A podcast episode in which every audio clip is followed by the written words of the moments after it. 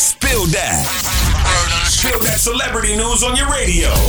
Hey, yo, Tashiks. Spill that. What's up? What's popping, y'all? So it has been almost four years since rapper Bobby Shmurda was uh, sent to jail, and coming up in 2020, he will be released.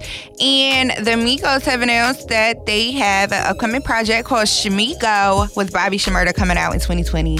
Be on the lookout for that. And other news, Kevin Gates and his wife Dreka Gates announced that they are expecting a baby. Kevin Gates posted a, a video on his Instagram page, and it shows him and Dreka smiling, and then he turns the camera down and shows her baby bump, and he kisses it. So congrats to them. And like always, you can catch all new Spill That Celebrity News with me, your girl Tashiks, each and every weekday at 12:30. For more Spill That, check out the True Talk blog on Power 1061.